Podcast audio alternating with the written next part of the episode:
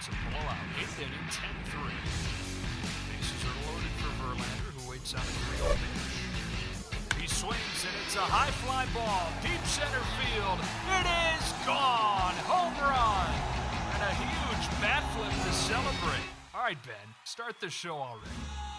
What is up, everybody? Welcome into another episode of Flippin' Bats with your host, Ben Verlander. Another exciting week of baseball. We got the storylines, as always, that we'll get to. We also have our special guest, Astros outfielder Kyle Tucker. And then the hotline questions, where you guys call in, give me all those questions.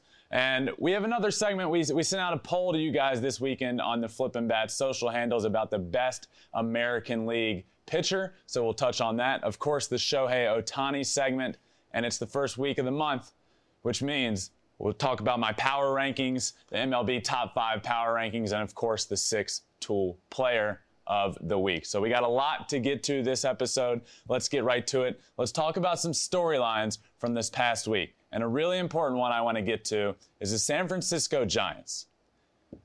The San Francisco Giants played at Los Angeles this weekend against the Dodgers. And look, the Giants have sort of flown under the radar in the eyes of a lot of many people, a lot of people this year, as a team that's kind of just where they are. You know, maybe they've gotten lucky. They probably shouldn't be here. I'm here to tell you that the Giants are here to stay. The Giants are a good baseball team, and it's time they get the credit they deserve.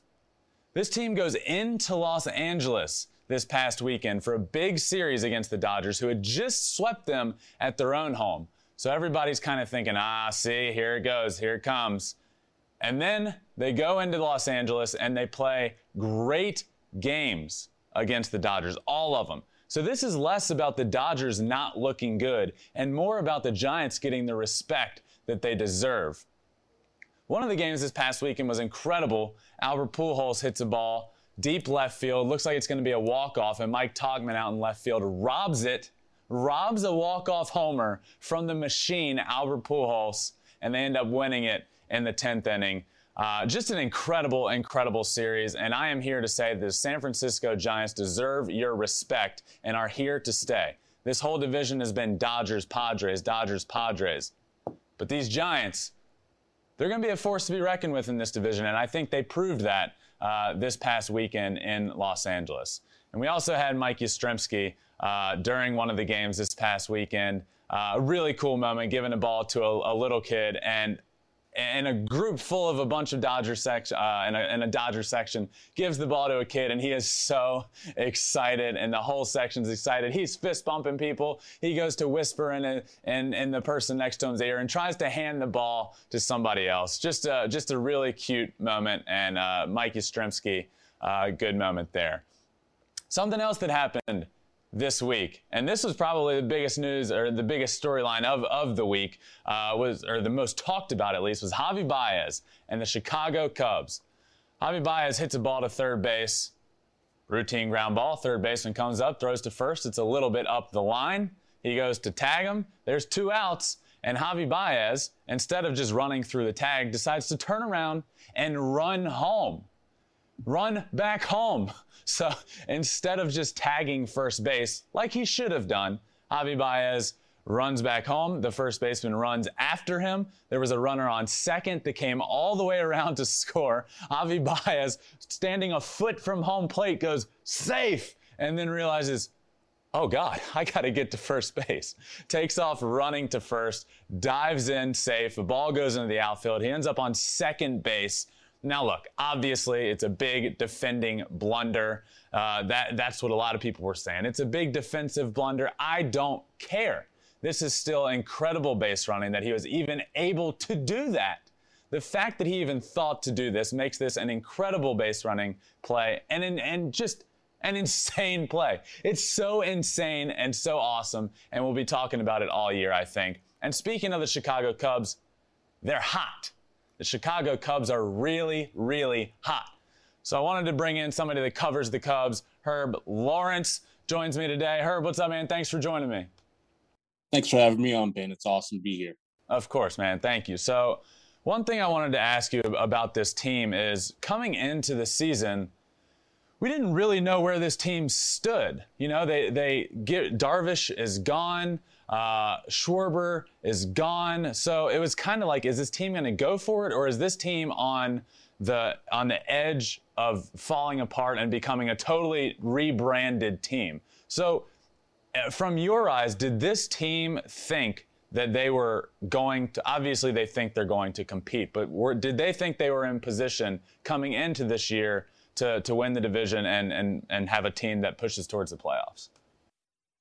Jed Hoyer and uh, David Ross said all those things. They're like, yeah, we lost some players, but we're here to compete for the NL Central. One last go around with the core four. So, yeah, they thought they were going to compete this year in the NL Central. Most Chicago and most Cub fans are like, no, you gave away your best pitcher. Kyle Schwarber is a 40 home run guy in a 162 season. So, what were you going to replace those home runs? So, this is a very surprising start for the Cubs to be this close to first place.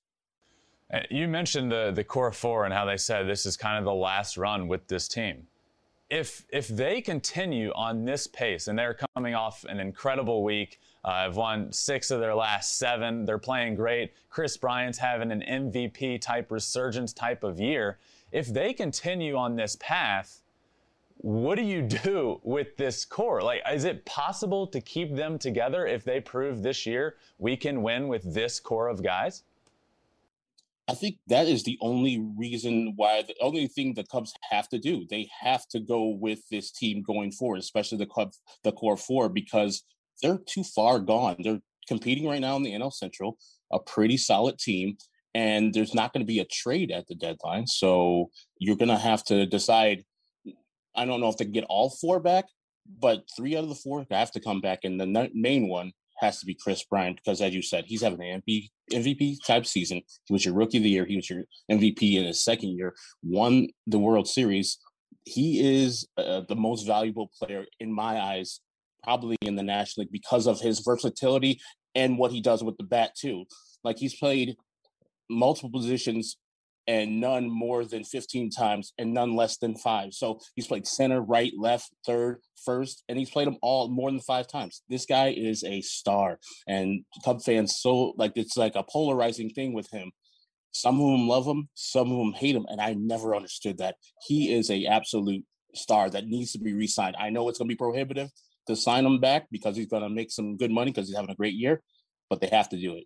Yeah, it seems like these guys are putting pressure on the front office. Look, this is what we know we can be. This is the core of your team, the Chicago Cubs, and we're playing great baseball and we deserve to get paid. And it looks like that's maybe what they're heading towards is, you know, they're having great years. And you look at Javi Baez having a year that we all knew he could have. He's capable of putting up power numbers and bunches. He's capable of being the best defender in baseball. And he's having that sort of year.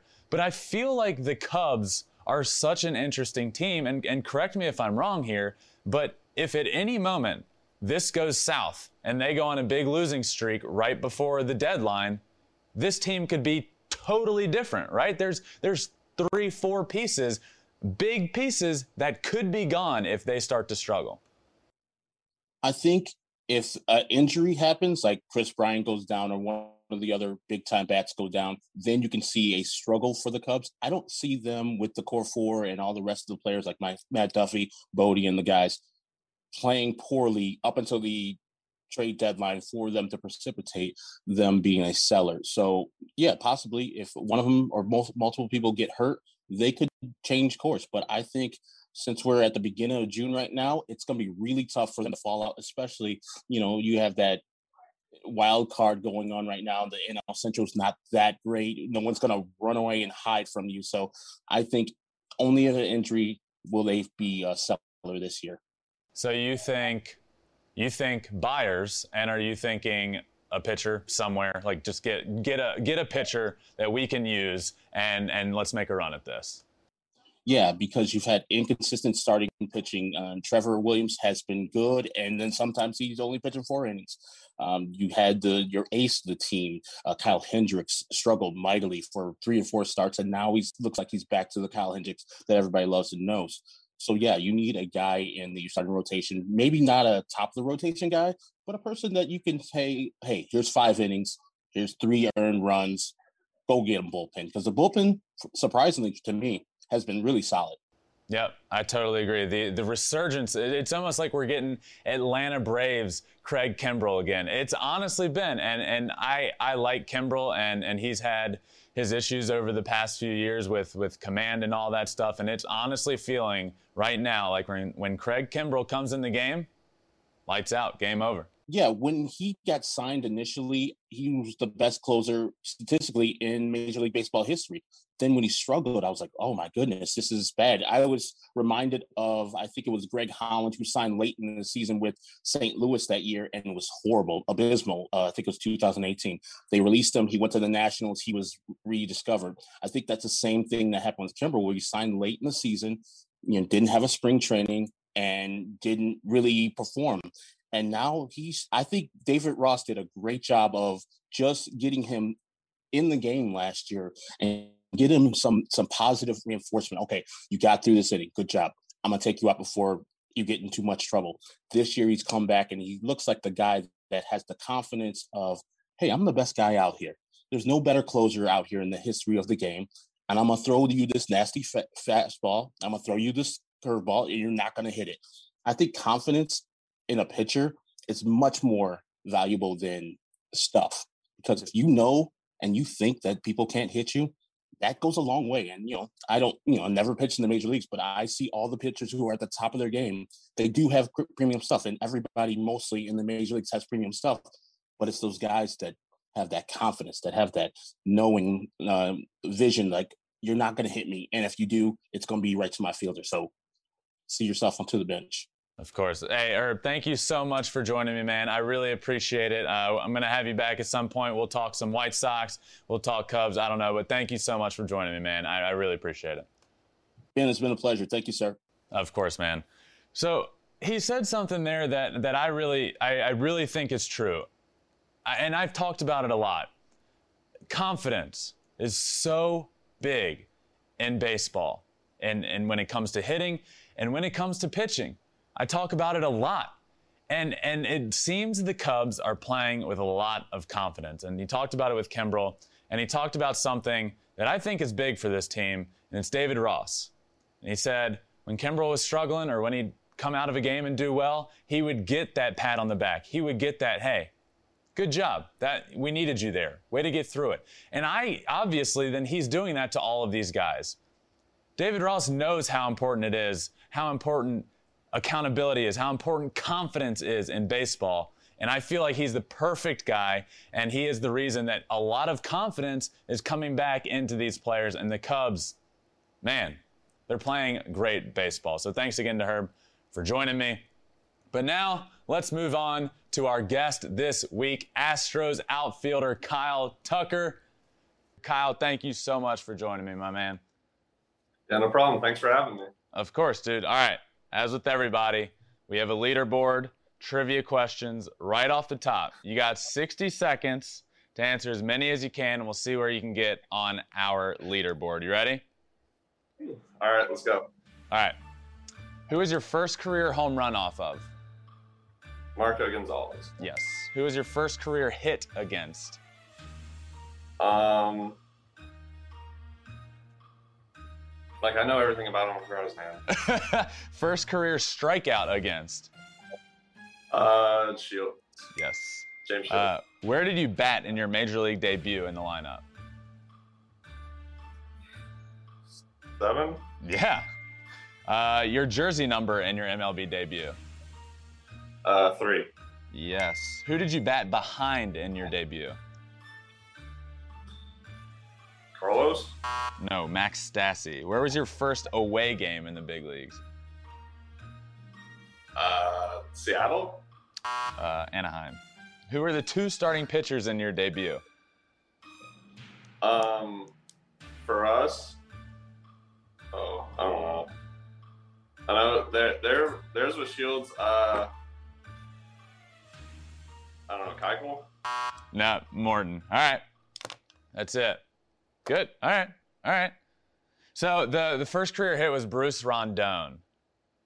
Yeah, that's right. Bruce right. Rondon, who Three, three, three two slider. I know that hit the first and it tipped off his glove. did you did you I crush know, it? I know that. I Bruce Rondon. When I when I first saw this, I didn't even know. I guess it was like a short stint in in uh, with the White Sox, but that dude came on the scene throwing like 110 miles an hour when he first came up. I was like, oh my god. Oh, yeah. good. Yeah, he, he was tough. I, I, was, I, was, I remember I was in a three-two count, and he threw me a slider, and I was like, kind of freaked out, and I hit it out the front, and then it tipped off his glove at first and went into right. So I was like, oh, thank God. Woo.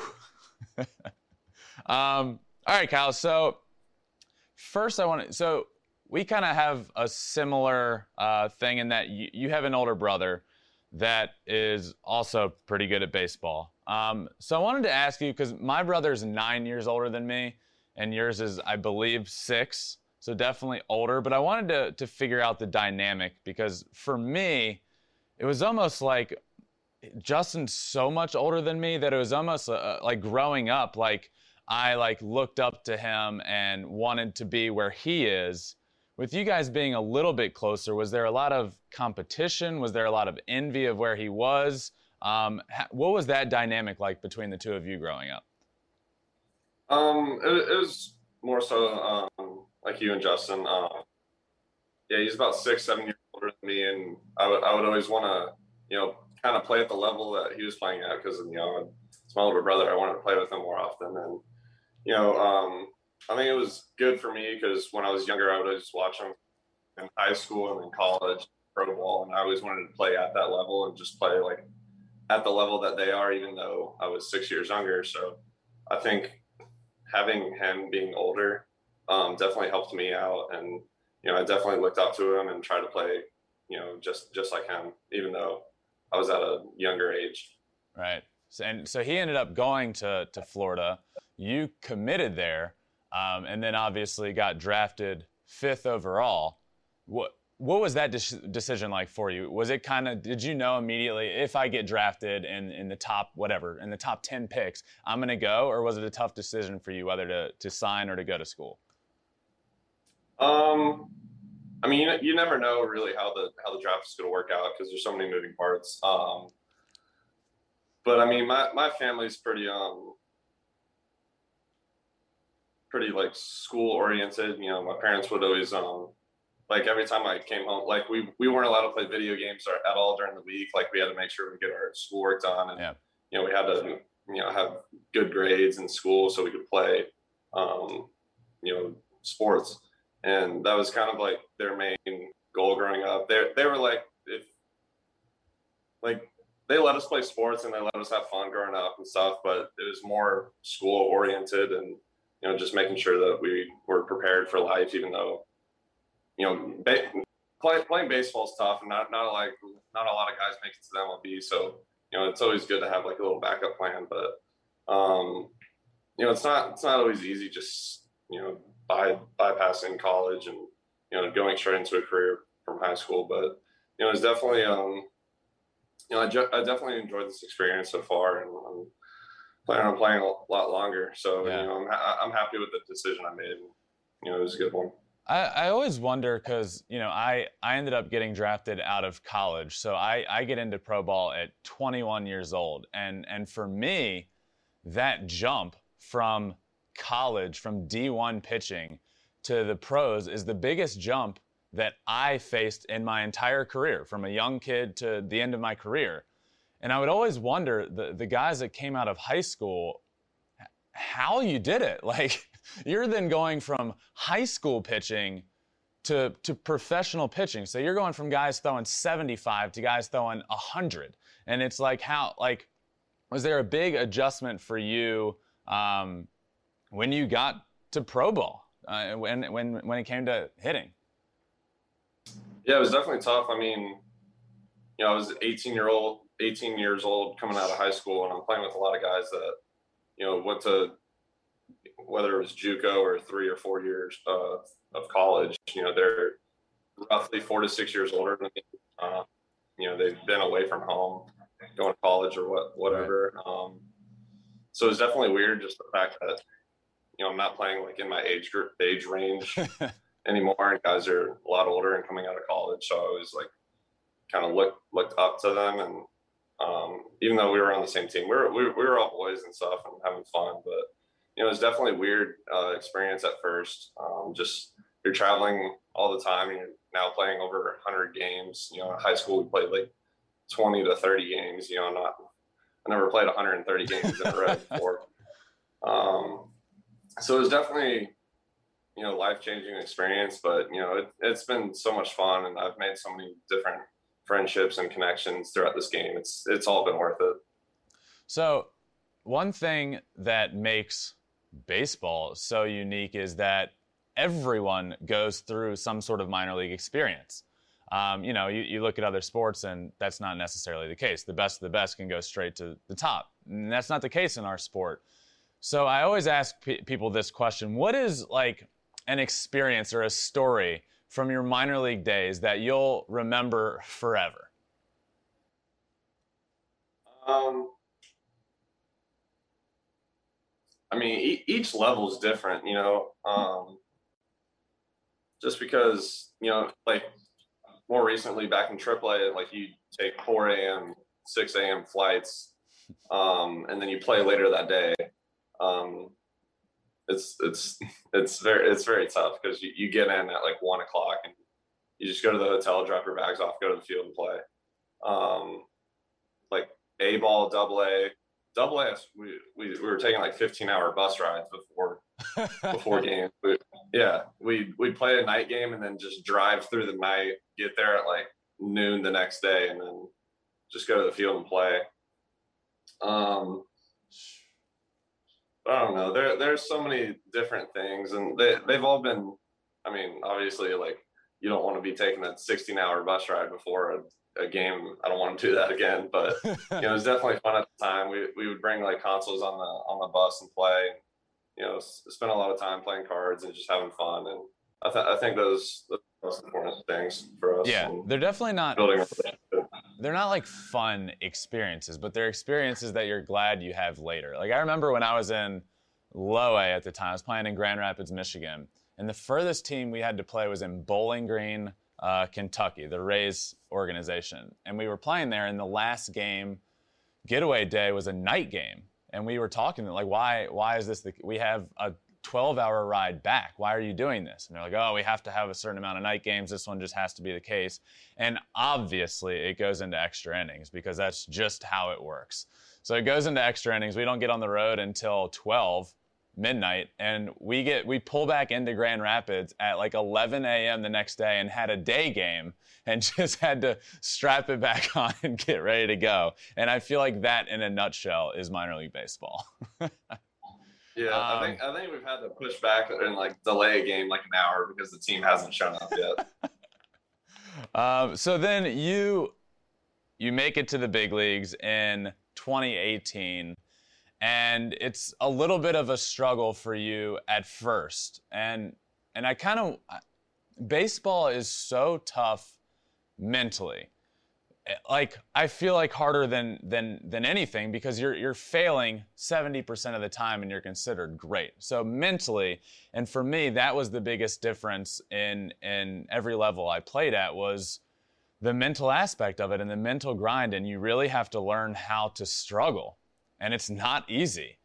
When when you got when you got up, how much of it was, you know, mentally like a struggle and a battle for you and how much of it was like physical and the swing and and the pitching you were seeing?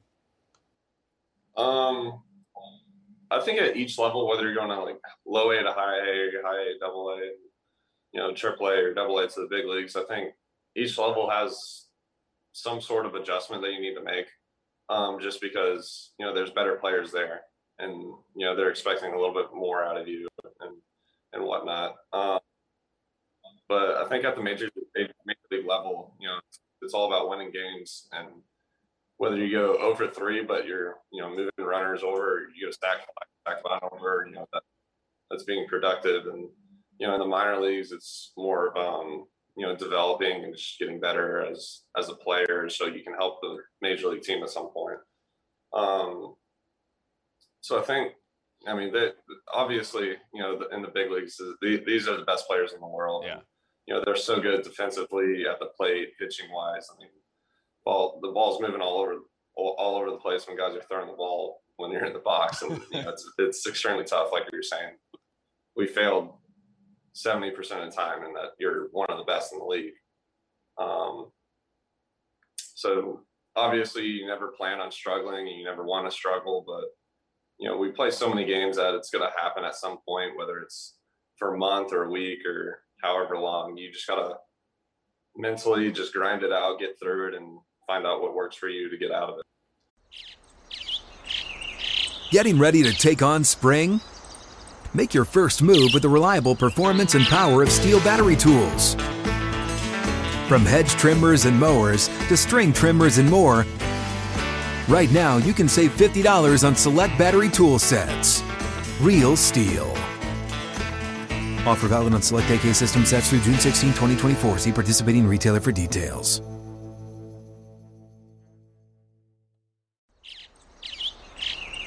Getting ready to take on spring? Make your first move with the reliable performance and power of STIHL tools. From hedge trimmers and mowers to string trimmers and more, right now you can save $20 on the STIHL MS162 or MS170 chainsaw. Real STIHL. Offer valid through June 30th, 2024. See participating retailer for details. Dude, you talked about it, and nobody says this in the minor leagues and in the organization, but and this was this was tough for me. It's it's not about the team in the minor leagues. No matter how much they say we want you guys to win, win as a team, it's so individualized in the minor leagues and about your success. And then, yeah, I guess like you said, when when you get to the big leagues, it becomes about the team and and winning as a team. So you you get through your rookie year and then have a great year and, and have continued to play well in the big leagues. Was there something going into that offseason that you really focused on with your swing or, or switching things up, or, or did you just grind through it mentally and, get to that next year and then took off as the player you knew you could be? Um, you know, I, I, I know what I can play, what level I can play at, and you know how well I can do it. Um, you know, e- e- even this year, you know, my first month wasn't statistically like the greatest, um, but like I, I was still hitting the ball well, um, but I wasn't, you know, necessarily getting the results. But um, like that, you just got to grind through that. Just forget about like you're just you're hitting and that people are getting out and whatever you like. I, I I know what I can what I can do out on the field. And I know a lot of guys in this league know that. And, you know, they go out there with that, that attitude that, you know, they're the best in the league because, you know, when you're, th- when you're thinking that, you know, you're going to be playing at your best and you just got to grind through the, the lows and, you know, try and get back to where you, where, you know, you can play and or where you, you're normally at. So, you know, I'm, I'm, I'm feeling good right now. Uh, we're playing pretty well. So I'm just going to try and keep it up. This is the most important question I have for you all day.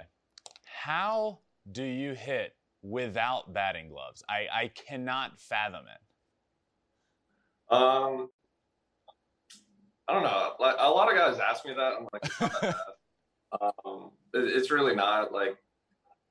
Like I was telling, I've been telling Mike, I was like, Mike, can you play today without batting gloves? He goes, No. um, so like guys, guys think it's like ridiculous how we don't it like, is ridiculous. It is, I guess yeah. you've like built it up because do you do you use pine tar or anything? Um, I don't use like pine tar or like the sticky stuff because I don't like my hands getting like super sticky. Um, I I just put some rosin on. I use like the it's like the flex tape stuff that guys like typically like tape their wrists and, yeah. and feet or, or like ankles with. Um, I just put that on my bat. So it's kind of like like a grip, um, but it's like padded grip. Um, and I just put some rosin on for you know dry out my hands and stuff. So I'm like I, I feel fine with it. It's normal. it doesn't hurt at all. Um, I don't know. Like guys think that it's like ridiculously hard. Um, I don't know. It's just how I hit. I mean, you always hear stories of, of Moises Alou back in the day who did it, and he was like the one growing up that I would hear like, yeah, he he hit with no batting gloves, but he would also get all these calluses, and he would like pee on his hands. Is that is? Are you a big I'm gonna pee on my hands sort of guy? no, I don't really get uh, blisters or calluses really. Um, like I might I might get some like before spring training, like when I first like start hitting again, ramping it back up, um, coming back from off season. Yeah. Um, but other than that, like, um, my hands are fine. Um, I don't I don't understand like when guys don't like put any tape on, they just put a bunch of pine tar on the bat, swing without batting gloves. Then like uh, my hands would be raw destroyed if I did just, that. Yeah, I have to absolutely. put like that. Little, I have yeah, I have to put a little wrap on it. Like I don't know how guys do that. That's that's crazy to me. But um, yeah, I'm all good. Did you did you bulk up a little bit coming into this season? Uh, yeah. Um, I came into spring training about about roughly 220 or so. Um, I know like my baseball card and like on the I don't know, the internet says I'm still like 199 it or something. It really undersells you. So I, I was yeah. watching a game uh, earlier this year. Well, I, I watched a lot and then was in Anaheim when y'all were out here, and I was like, wait, Mm-hmm. one 190, 195 just doesn't seem right. So I didn't know if you like made a conscious effort this offseason to bulk up or if that's just plain wrong. no, I try and do that every every off season. Get to like set a goal before uh before the off season starts. Like at the at the end of this year, like I set another goal and try and do it by the time spring training rolls around. Um, but yeah, they have me like 20 pounds less than I actually am. um, I, I think they just throw like a rough estimate. I don't know. Um, but yeah, I'm probably like 215 or so right now. Lost like a little bit of weight just from playing, you know, every day. Um, but yeah, I'm, I, I just set a goal every offseason, try and reach it by spring training and go from there. What was it like in now this is this is a tough memory for me as well. And in 2019, you got to play in a World Series, which is awesome, but you know, that series in itself was one of the most incredible World Series World Series is World Series ever. It was incredible. What was it like for you getting to play in a World Series on the biggest stage in the world? Yeah, no, it's it's definitely a you know different atmosphere just from just from being on the field. Um, I mean, typically like we have like sold out crowds like and like they'll cheer and like situations and whatever's going on throughout the game. But you know, in the World Series, it's constantly just like at the maximum volume, and everyone's got towels just like waving them around. It, it, it's pretty crazy because it's nonstop, just from the start to the finish. Um, and it's for the we had it for the full seven games. Yeah. So it's definitely like playing in those games is definitely like life changing. Like you definitely appreciate it, and it, it's a lot of fun to be out there. Did you know that it's the only championship series in history that the home team didn't win a single game? I know. I saw that. That was pretty crazy. That's insane. Yeah, it, it was weird. Yeah. Um, you know, we they they won the first two, then we won the next three, and then they got it.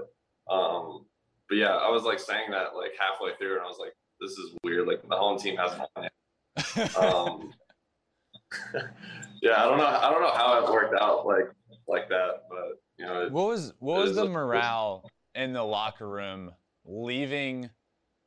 Leaving Washington, leaving DC, because I mean, obviously, I, I know it's high, um, but you know, I was also there and and traveling with you guys every every step of the way. So leaving DC for me, especially with my brother on the mound for and and you know Gerrit potentially on the mound at some point in the series, my thought was, you know, you never want to count your chickens before they hatch, but but I was feeling good. Um, and in in the clubhouse for you guys, is it sort of like a, is it like a now we're going home and we have to do it, or were you guys like, all right, we feel we feel good about about this? Um, you know, we we were confident in our in ourselves. I mean, even when we you know went down the first two games, um, we we were never out of it. You know, if you look at our our pitching staff we had and our, our lineup, I mean, you know that we had some phenomenal players um, playing, and you know you're never we were down three games, we could, we could still come back and win win the next four. I mean, our, our the team was so talented and special, and you know, we we were excited to get back and play in front of our home fans and potentially win it. But you know, we we, we were we were ready to play. So you're what? What were you? 22 at that time, uh, playing in the World Series. Yeah. So you're you're 22 years old, playing in a World Series on a team with guys that are you know it's a young core but also some vets and like who on the team especially in that that's your first you know full season who who would you like lean on and and talk to a lot? And you know who kind of did you lean on throughout the course of that year? Um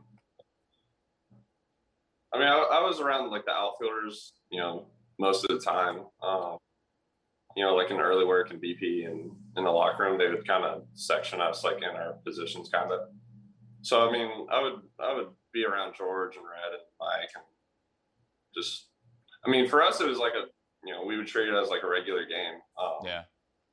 You don't have to put any more pressure or put any more whatever into it. You just got to go out there and play your game. And you know, I, I look up to those guys, and you know, they've been playing playing this game for a long time, and they've been playing at a, at a high level. So just looked up to those guys, watch them go about their business, and try and you know just learn learn things that'll help me as I as I grow speaking of guys in the outfield, and and when when I when you say Houston Astros, you don't necessarily think this player, but talk to me about how incredible Yordan Alvarez is. I remember he comes on the scene and is just like, how is this guy doing this? I remember talking to my brother when he first came up, and he was like, one of the first games, he like sits back on a 3-1 changeup and lasers it the other way, and he's like, who is this guy? Yeah, uh, I mean, the first I think the first time I played with Yordan was was in AAA, and you know I got to see him play every day from then on. Um, but he's just one of those guys that just rakes up, up at the plate. I mean, you I, I feel like as a pitcher you would never want to like face him. Um, I mean, I was looking at his career numbers the other day. He was, I mean, he's hitting like 315 roughly, like as career, which is, you know, obviously like best best in the game. Um, I saw like he was the fastest.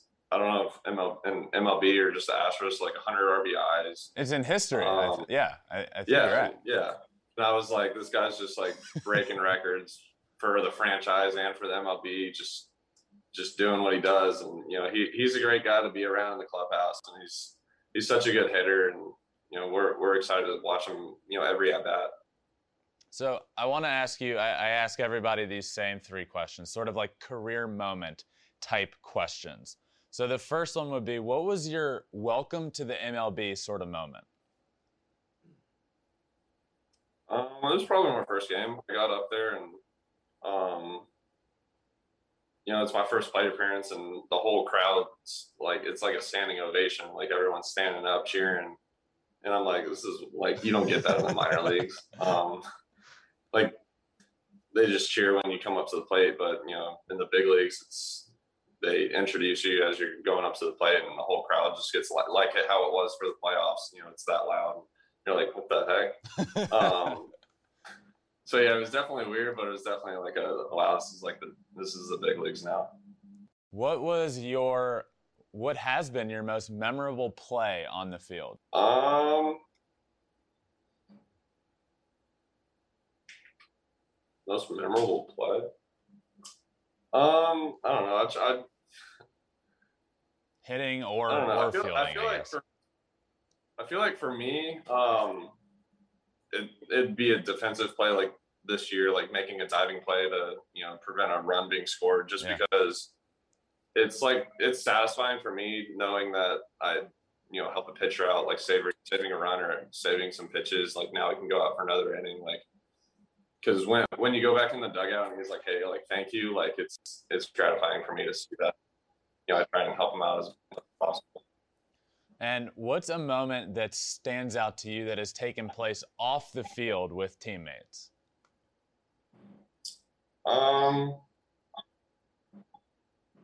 probably one like one of our team dinners. Um, some of the guys got together, like met had a team dinner they paid for, and you know, it was just like a fun like um, group thing because we haven't really been able to do that recently. Um, it was fun to you know get back together as a team and you know do something off the field because you know last year or so we haven't really been able to do that. So you know like a like a team dinner that we can all Yeah. do, have some fun, eat some food and drink or whatever. So, Kyle, you you know, th- there's a lot going on in baseball right now, and and the game the game itself is changing. The the game of baseball is changing and how it's portrayed and all of that, and especially you know uh, recently. The unwritten rules of baseball ha- have come up a lot. There's a lot of talk about what's right, what's wrong, new school versus old school. So, if you were if you were commissioner for a day, what is one one thing you would change or implement to, to make the game of baseball more exciting? Hmm.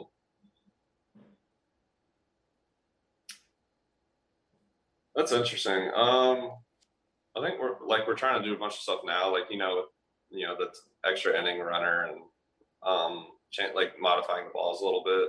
That's it's kind of tough. Um, Do you like like you don't want to make the bag like the bags closer because you know there's a bunch of close plays. Right. I think honestly, I think like changing changing the baseballs would like make it the biggest difference in the game. Just because. change it like back to what it was? Because it, it clearly they they said they changed it this year and it has clearly made a big difference. And and I mean I, I think all these no hitters that plays a huge factor. I think a lot of strikeouts. So would you like to see you know a, a change back? I mean I think we have a little bit of a problem here with the baseball. Yeah, um, I know there's there's a bunch of like controversial stuff, whether you should make the baseballs better or worse or whatever. Um, but I mean, it's not like you can tell like the pitchers to throw the ball like not as hard. Um, you can't make the bases closer, like the field closer or further. Um, so I think like you know the baseball, whether you should make it smaller, like laces higher or something, I think that would you know obviously change the Yeah. game as you've seen uh, you know this year and in recent years. So I think honestly, I think that's the the biggest part that changes it probably the most. All right, before I let you go, you uh, you stream on Twitch, not not often in season, not any in season, but we you know we've played COD together and with Jake Marisnick and and that group of guys. The question I have for you is, you know, you stream and, and you play it so often. How are you not any better at Call of Duty than you are? oh man, I've actually been trying to like re-download the. Uh, so I have like my PC. I just keep it at home because I didn't want to take it with me on during the season. Um, but I have my PlayStation. I was trying to like re-download it so I could play with some of the guys, but it like wasn't downloading. I was like, whatever. But I don't, like, yeah, I don't play it as much. Like I don't bring bring you know video games on the road with me, um, just because like I want to you know sleep and be well rested for the next day rather than playing Playing till know, the wee of hours of the morning, getting pissed off. three, at- four in the morning. yeah. Yeah. Who's better, you or Marisnick? Oh, me? No, Jake, Jake's got nothing on it. Uh, all right, Kyle. Well, we'll have to we'll have to play again soon. Thanks so much, man, for joining me. I really appreciate it, and good luck the rest of the way. Yeah, for sure. Thanks for having me. Of course, man. You're welcome back anytime. I appreciate it. All right, and thank you again to Astros outfielder Kyle Tucker for joining me. Much appreciated. Let's get right in to my favorite segment we do, the hotline questions, where you guys can call in. So get those questions in weekly at 213 537 9339. They can get asked on the episode. So, Rick, hit me with that first voicemail of this week. Hey Ben, love the show. This is George from Richmond. Got a question for you to answer for people in the Big Apple. What is more likely to happen?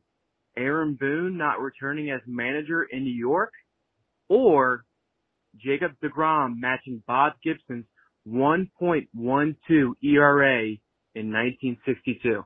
Thanks. Whoa. George, thank you for calling. Good question.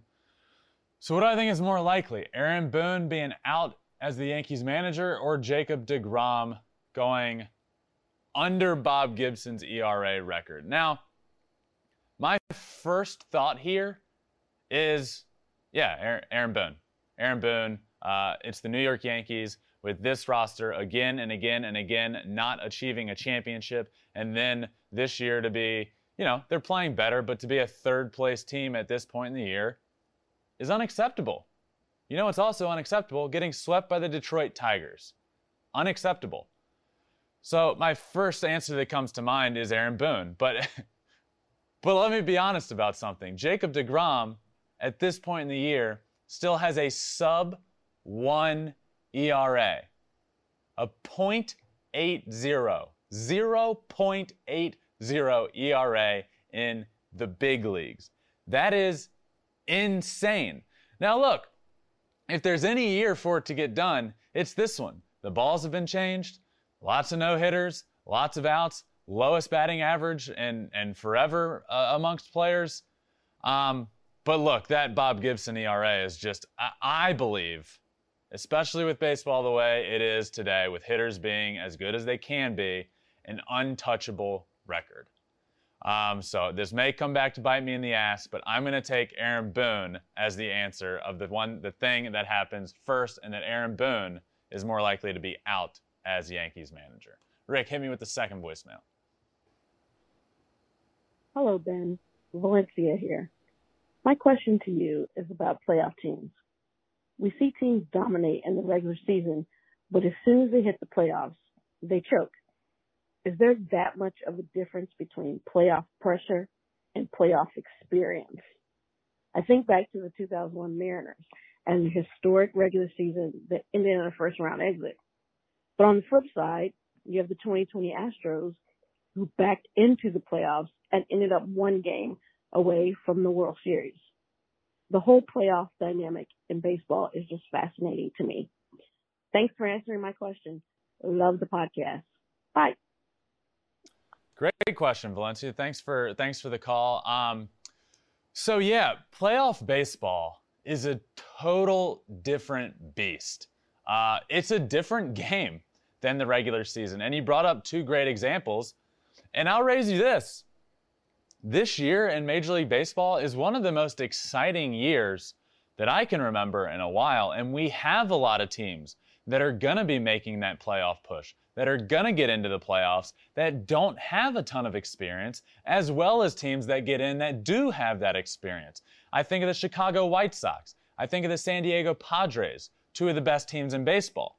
But I also think of teams that are probably going to get in, like the Houston Astros, that do have that experience um, and teams that uh, you know could still get in uh, in the Red Sox or the Yankees that do have that experience.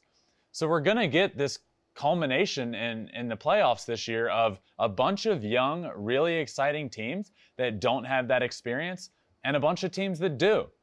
And those teams that don't necessarily have that experience are probably the better team than the teams that do. So um, you're right. It is a total different beast, and, and there's so much pressure. You're on national TV every single game.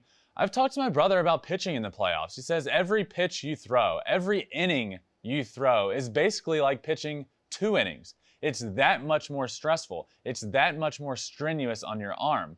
And you put that much more pressure on yourself. So, guys that have been there before, teams that have been there, teams that have veterans that have been through it and can talk you through it and and know when you hit adversity that's naturally going to come how to push through it in the playoffs because when you hit adversity in the regular season you have a few games and it's gone and you're back on track you don't have that luxury in the playoffs when you hit adversity in the playoffs it can be out of there it can be two three games and it's over you got to figure it out in the moment and having those veterans, those guys that have that experience, I think is a huge, huge, huge benefit in the playoffs. So thank you so much for that question. Uh, both of those questions, thank you for calling in. Make sure you're getting in those questions, guys. If you want to be uh, part of this show with me, get those questions into 213 537 9339 and they can get answered on the pod. So thank you again for getting those in this week. But let's get in to this week in Shohei Ohtani news. My favorite player in baseball. I talk about him all the time. Why? For good reason, man. Every time that somebody's doing something that hasn't been done in 100 years, it should probably be talked about. And that's what I do here. I talk about Ohtani because he deserves to be talked about. What did he do this week? Earlier in the week, he hits a home run at 117 miles an hour, an absolute laser beam off the bat in Anaheim. Crushed it. Let me give you a stat here. Shohei Ohtani hit the hardest home run the other night at 117 miles an hour in Angels his and since 2015 in the Angels. So nobody has hit a home run harder than Shohei Ohtani in six years in the entire Angels organization. Think about who's there. One, Mike Trout, the obvious one, the GOAT, the greatest of all time, potentially. I think so. Hasn't hit a homer that hard. Albert Pujols, one of the greatest of all times. Towards the end of his career, but the guy can still mash some homers. In 2015, Albert's a different player back then. Some newer guys, Anthony Rendon hadn't been there long, but these guys have had some guys in the organization that are greats, all time greats. Shohei Ohtani the other night hits a harder home run than has been hit in that organization in six years. Absolutely incredible. Then, fast forward to later in the week when Shohei Ohtani is supposed to start on the mound we hear Ohtani is scratched. When I first hear that Shohei Ohtani is scratched from the start, my mind goes in a blender. I get upset. Something's not right. I think the entire baseball world here is in fear that Ohtani and what we are seeing today is going to become derailed because of injury. So we're all on like pins and needles when we hear stuff like that. We, it later comes out that Ohtani missed his start because of traffic. There was an accident up in San Francisco. They were playing in uh, they were playing in Oakland. An accident on the Bay Bridge. Shohei Ohtani is taking the last bus to the field. He's that day's starting pitcher, so you take the last bus. He's on the last bus. They run into an accident, so they they avert plans. They try and find another mode of transportation. They take the wrong route. They go the wrong way. Shohei Ohtani shows up to the stadium too late to start. He still hits in this game, but he can't start because of a traffic jam. but, but then the next day comes. So the start gets pushed back another day. He ends up starting the very next day. All is well in the world. Things are fine. Ohtani's throwing great the next day.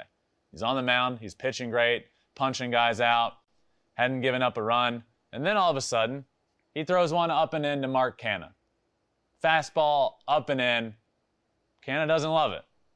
Doesn't love it. Mouths off a little bit out there saying, hey, blah, blah, blah. You know, whatever he said. I'm sure there were some expletives involved. Probably. Ohtani probably didn't even understand him. But he just stood there and smiled as tensions flared. The benches cleared. Both teams come running out, you know, as they always do when, when stuff like that happens. And Ohtani just stood out there and smiled and like waved and said, I'm sorry. Um, Canha ended up saying, you know, that, you know, I think he got a little, he overreacted a little bit, but Suzuki, the catcher, got in his face. And I think that kind of escalated everything. But Ohtani's reaction out on the mound was incredible. And, you know, I took to, to Twitter and, and talked about this and, and to Instagram, and people said, well, he threw 90 some miles an hour at his face. Like, what, what would you have done? I'll tell you what I would have done. If Shohei Ohtani threw 98 miles an hour at my face, I would have apologized to Shohei Ohtani for my face being there. That's how much I love Shohei Ohtani. So a lot went on with Ohtani this week. I love the guy. That is this week in Shohei Ohtani news. Let's move on to a poll we gave you guys on Twitter this weekend. Uh, we talked about the best pitchers in the American League. It was sent out from the Flippin' Bats Pod Twitter and Instagram accounts. So if you don't follow those, one, you got to get on. What are you doing? But the poll was sent out who's the best pitcher in the American League? Gave you four options Gerrit Cole, Shane Bieber, Tyler Glasnow, friend of the pod, and someone else. Let's look at how that turned out. Gerrit Cole, 47.8% was the winner. Shane Bieber, 21.8. someone else 17.6, Tyler Glasnow 13.4.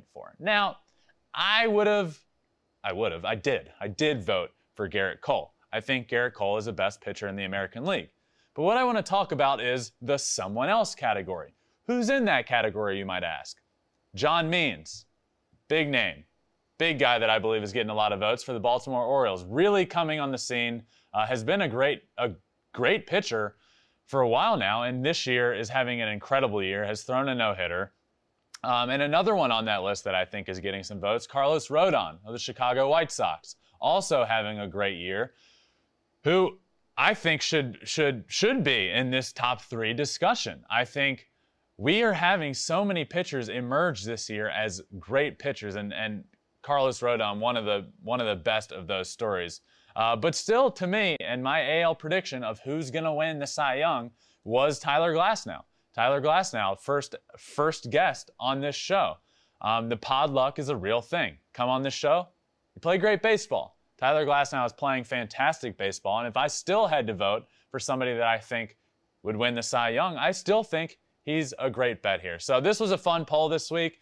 Uh, Gerrit Cole running away with almost half of the vote, which I feel like is is pretty fair. Uh, but a, a, good discussion in, in, the American League pitcher race is, is an incredible one. Some, some insane arms in the American League. Um, but it is the first of the month. And you know what that means? Give out my top five power rankings uh, in, in all of Major League Baseball in the first of the month. And we'll start with number five San Francisco Giants. Man, this team, and we talked about it, this team surprised me this weekend impressed me, I should say. They go into Los Angeles, they win three of four games, three of four great games, to a Dodgers team that is getting healthier. They got Cody Bellinger back for the Saturday and Sunday games. Obviously, it's his first games back. I don't think we're seeing peak Cody Bellinger right now, but this is a statement series for the Giants, and it was huge of them to go into LA and win that series. And uh, they're right behind the Padres in the division. Fourth we got the Boston Red Sox. Look, they've been playing great baseball from the start of the year until now. They're one and two in that division. They're right back and forth in first and second place in that division, playing great, hitting bombs. This team's fun. This team is offensively very, very good. I think they're a pitching piece or two away from being elite in the American League. Speaking of elite in the American League, my third on the power rankings this week, the Tampa Bay Rays. Look, they do it every year. I don't know how they do it, but they do it. And the Rays are one of, if not the hottest team in baseball. They have climbed their way up this division, find themselves in first place in the division right now with a roster that you look at again and again and again and say, is this team going to win the AL East? No. Is this team going to win the American League? No. What do they do? They win the American League last year. They're winning the American League East right now, and they are playing incredible baseball. Second on my power rankings this week, the Chicago White Sox. Man, these guys are so fun to watch. If you're not watching this team, they do everything well. Coming into the season, I loved their offense. Loved it. Look at their rotation now this year. We just talked about Carlos Rodon. He's not even the guy. He's not even one of their top three guys, really and he's in the discussion for one of the best pitchers in the American League this year. They got Lucas Giolito at the top. They got Dallas Keuchel. They got Lance Lynn. They got Carlos Rodon. They have all of these guys that are going out and giving them great starts night in and night out. And that's why they're winning these baseball games, along with and pair that with an exciting electric offense at the top. These guys are fun. These guys are exciting. And they are an American League favorite for sure. But let's move over to the National League for my number one spot in the power rankings right now the San Diego Padres. Man, these guys are electric. It's probably my favorite word in Major League Baseball this year electric. And the Padres embody that Fernando Tatis Jr. embodies that. This team is so fun. They're on an absolute tear. They're on a roll. They're in my number one spot in the power rankings. They went up to Los Angeles earlier this year, proved they can beat the Dodgers on the road. the sky's the limit for this team. I'm excited for the National League West and this battle we're going to get out there. Not only with um, not only with the Padres and the Dodgers, but also with the San Francisco Giants, who I talked about earlier in my number five team. But the Padres my number one team in this week's power rankings in all of Major League Baseball.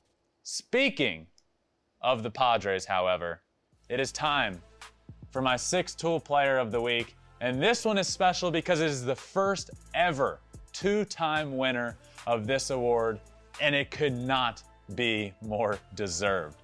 Fernando Tatis Jr., shortstop for the San Diego Padres, is the first ever two time winner of the six tool player of the week. This guy, since coming off of the IL, he was on the, uh, you know, he's been on the COVID IL. He, he was on the, the IL for an injury. He has come back and just been dominant, man. This guy, who I've talked about as being the face of Major League Baseball, is becoming that in front of our eyes. Have a big series this week in Houston. He goes down there, he hits a homer in seemingly every game of the series. He hits a huge home run uh, in the first game of the series off the facing of the wall in Houston and just stands there and looks at it. And there's the coolest picture in the world of him just holding his bat, admiring his work. And if you look back behind him, the umpire's kind of admiring his work too, as we all should be admiring this guy's work. Then he hits another one later in the series, two outs, ninth inning, down by a few runs. He hits a pop up to the right side in foul territory. That was probably going to end the game. First baseman misplays it, gives him another chance. Next thing you know, of course, bomb to left field. He rounds the bases. He does that cool stutter step around third base, which I could have never dreamed of doing. It's just so cool. I'm never that cool in my life. But also, another thing that happened this week with Tatis, and normally I wouldn't talk about a, a, a getting out of the way of a hit by pitch, but I need you guys to see this. There was a pitch thrown near Fernando Tatis. And he avoided this baseball in a way that I've never seen done before. I've been around a lot of baseball, played baseball for a long, long time in my life. Fernando Tatis is is out of this world, I think. Look at this. He does the splits. He flings his leg. It seemingly looks like out of place, um, and then does the splits and everybody's talking about it. I'm like, what are you know, like what what are we talking about? Fernando Tatis got out of the way of a hit by pitch, and then I watched it. I'm like, oh my god, this guy's incredible. Um, so Fernando Tatis is incredible, and oftentimes I've talked about him becoming the face of baseball, and recently said that I think he is the face of baseball. And as you guys know, I've had uh, my producer Davis on here a couple times now to talk about Tatis. Um, and at the beginning of the year, his discussion, the discussion was Tatis, Mookie Betts. Let me tell you guys something. I put out a poll the other day. A few thousand people voted on who is the face of baseball. Fernando Tatis, 50% of the vote. Mike Trout, 30 some percent. Producer Davis's pick, Mookie Betts, two. 2% of the vote. I call that a victory, my friend. And that is this week's six tool player of the week, Fernando Tatis Jr. And that wraps it up for this week on Flippin' Bats. What a fun episode. What an absolute blast. Thank you guys for listening and checking it out. And again, make sure you're following on all socials. It's getting fun on there. We put up polls uh, that we're now featuring on the show. So make sure you're following Flippin' Bats Pod on all social media, but also make sure you're hitting that subscribe button wherever you listen to your podcast Apple, Spotify, wherever it may be. And uh, you can even watch the episode on YouTube. So thank you guys for listening, and I will see you next time on Flippin' Bats. Blowout. Eighth inning, 10-3. Bases are loaded for Verlander, who waits on a 3 pitch. He swings, and it's a high fly ball, deep center field. It is gone! Home run! And a huge bat flip to celebrate.